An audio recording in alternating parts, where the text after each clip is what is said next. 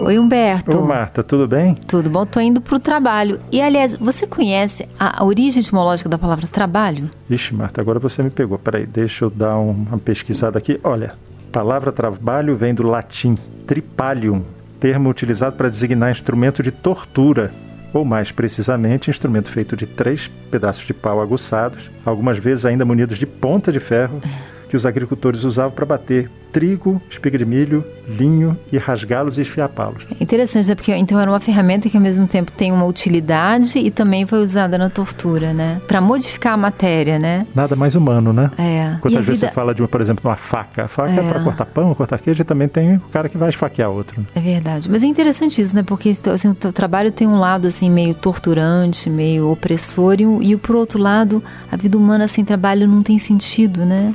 É, mas o ideal é quem consegue juntar trabalho, prazer, né? O prazer de trabalhar, né? Você trabalhar naquilo que você gosta, né? É, é, mas mesmo quando você trabalha no que você gosta, o trabalho implica horário, implica responsabilidade, implica um aperto, né? Tem sempre um aperto no trabalho. Por isso que a gente comemora tanto um feriado, né?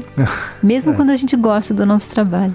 É, mas prazer perfeito só no paraíso. A gente é ainda verdade. não chegou lá. Mas eu acho interessante essa tensão, né? Gostar muito do trabalho e ao mesmo tempo se sentir um pouco oprimido pelo trabalho, né? É, é, é, é aí que a vida acontece. Mas é porque às vezes a gente, até por conta ou da rotina pesada ou prazerosa, uhum você acaba sendo engolido pelas demandas do dia a dia. Então, se você não tiver um freio em que você abra a possibilidade de pensar numa coisa diferente, uhum. fica muito difícil, né? E tem outra coisa e, também, né? esse próprio retorno ao trabalho. É verdade. E, e, tem um outro lado também, né, Humberto? Quando, é, quando a gente pensa nessa origem etimológica dessa palavra, na história humana houve muita exploração do trabalho, né? Então, muito trabalho escravo. Uhum. Né? O ser humano até hoje coloca os animais para trabalhar, quer dizer, uma exploração do corpo do animal então, esse lado também que sempre teve presente, né? É engraçado, né, que se dizia que as máquinas iam resgatar o ser humano do uhum. trabalho pesado, do trabalho duro, do trabalho sem imaginação, e não foi isso que aconteceu, né?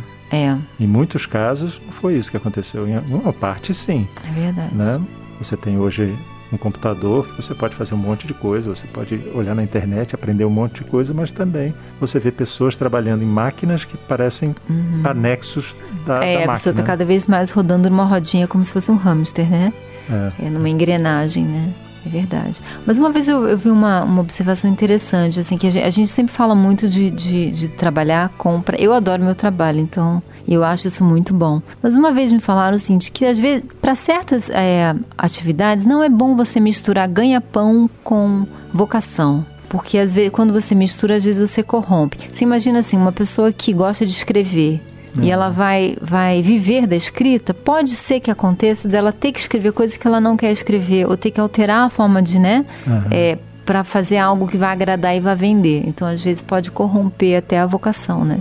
É, não, isso que você está falando, tem gente que era ghostwriter de outros, quer dizer, escrevia para aquela uhum. outra pessoa porque recebia para isso. Assim como eu lembro também de pessoas que foram trabalharam, por exemplo, em publicidade eram consideradas excelentes e tal, mas não ficavam satisfeitas porque na verdade não era o que ela queria não fazer. Não era o que ela queria fazer, é. entendeu? Não era, não era a praia dela, quer dizer, é. era porque todo mundo reconhecia a competência dela, mas para ela mesma não era aquilo que ela queria. Agora, o escrever bem passava. Sim, disso. ela queria outra, outra forma de escrita, né? E é. teve, para ganhar pão, ela teve que alterar o que era vocação, né? Não, é você está que... falando de trabalho, estava lembrando de. Não, a gente não pode esquecer de aposentadoria, né? Ah. Todo mundo fala trabalho, trabalho, trabalho e olha para aposentadoria como se fosse assim um lugar que Prêmio. Ah. É, que eu vou chegar no futuro onde eu não vou trabalhar. Né? Uhum. Essa é visão ruim do trabalho. E aí quando eu, eu acho que com o trabalho tem uma coisa um pouco parecida com viagem, né? É bom viajar, mas é bom voltar para casa, né? Uhum. É, é, é, bom ter férias, é bom ter folga, mas também é bom voltar para o trabalho, né? Acho que tem um equilíbrio aí, né?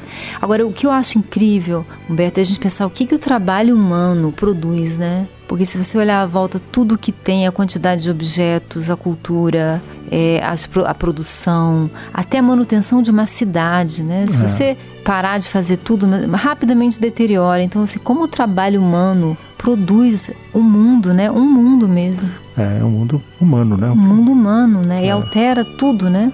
É verdade. Ô, Marta, chegou nosso andar. Vamos então, lá? Tá, vamos lá. Você ouviu Conversa de Elevador com Humberto Martins e a psicóloga Marta Vieira.